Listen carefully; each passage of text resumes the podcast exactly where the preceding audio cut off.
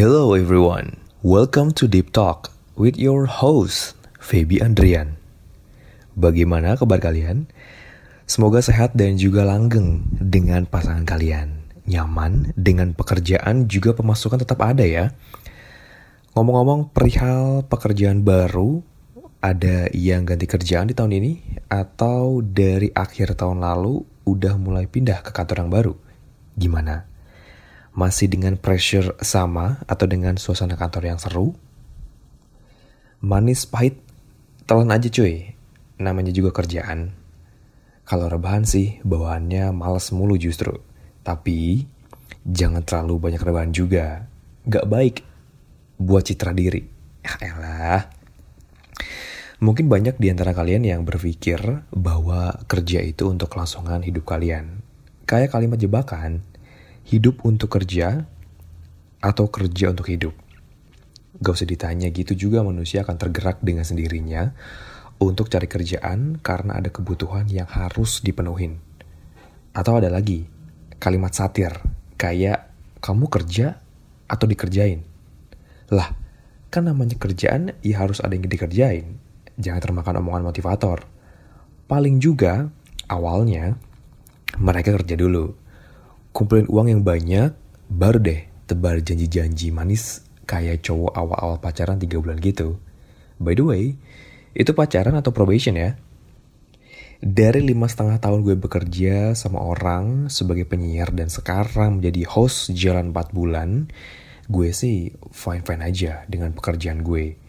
Semua pekerjaan punya resiko, punya tantangan dan target tersendiri. Jadi, jangan dipukul rata atau dihakimi. Misal, pekerjaan ini gampang loh, atau ah gila, kerjaan gue banyak. Dari media sosial gue belajar bahwa garis hidup orang beda-beda. Dari lahir, ada yang udah kaya tapi kesepian, mungkin. Dan ada juga dari lahir, ada yang berkecukupan, terus dia memang gigih lantas ngejar passionnya. Tapi, ngomongin passion juga, gue dapat ujangan paling absurd untuk saat ini. Guru gue di SMA pernah bilang, pekerjaan terbaik adalah hobi yang dibayar. Maaf pak, sorry-sorry ya, tapi gak selamanya hidup itu sama dengan apa yang kita inginkan. Lulus kuliah aja udah bersyukur. Bagaimana dapat kerjaan yang sesuai dengan jurusan kuliah itu baru luar biasa. Tapi tengok aja orang-orang di luar sana, pasti banyak yang kuliah ambil jurusan apa, kerjanya di bagian apa. Kenapa? Ya karena uang. Kalau misalnya mau idealis, ya kalian dirin aja perusahaan sendiri. Kalian jadi CEO-nya dan banyak lagi tuntutan yang harus kalian beresin sendiri. Setelah apa yang dilalui semasa sekolah itu, gue ngerasa ucapan para guru terkadang ada benernya dan ada nggak benernya. Ada yang beneran kejadian, ada yang kayak, oh, nggak juga deh. Ya, perihal passion itu. Slow aja, misal banyak dari kalian yang kuliahnya jurusan apa, tapi kerjanya lulusan apa. Mungkin ada yang mau berbagi? Masuk ke dunia yang kita mengenalnya setelah kita dewasa adalah sebuah tantangan tersendiri. Ini gue bicara perihal dunia kerja ya. Orang lain gak bakal berbuat baik sama kita. Tapi sebisa mungkin buat gue, kita harus berbuat baik sama orang. Dibales ya syukur, gak dibales mungkin bukan rezeki juga. Hidup tiap orang itu beda-beda. Jangan saling ngejudge Semisal sering main media sosial kayak Facebook, Twitter, atau juga Instagram. Semisal udah toxic banget nih, kalian bisa rehat kok ya, kayak lagunya Kunto Aji. Semua media sosial itu isinya hanya membanding-bandingkan. Lah, terus lu Feb, doyan banget kan main Twitter? Iya, gue doyan. Gue hanya mencari yang lucu-lucu dan menikmati tiap pikiran yang tertuang dalam lini masa gue.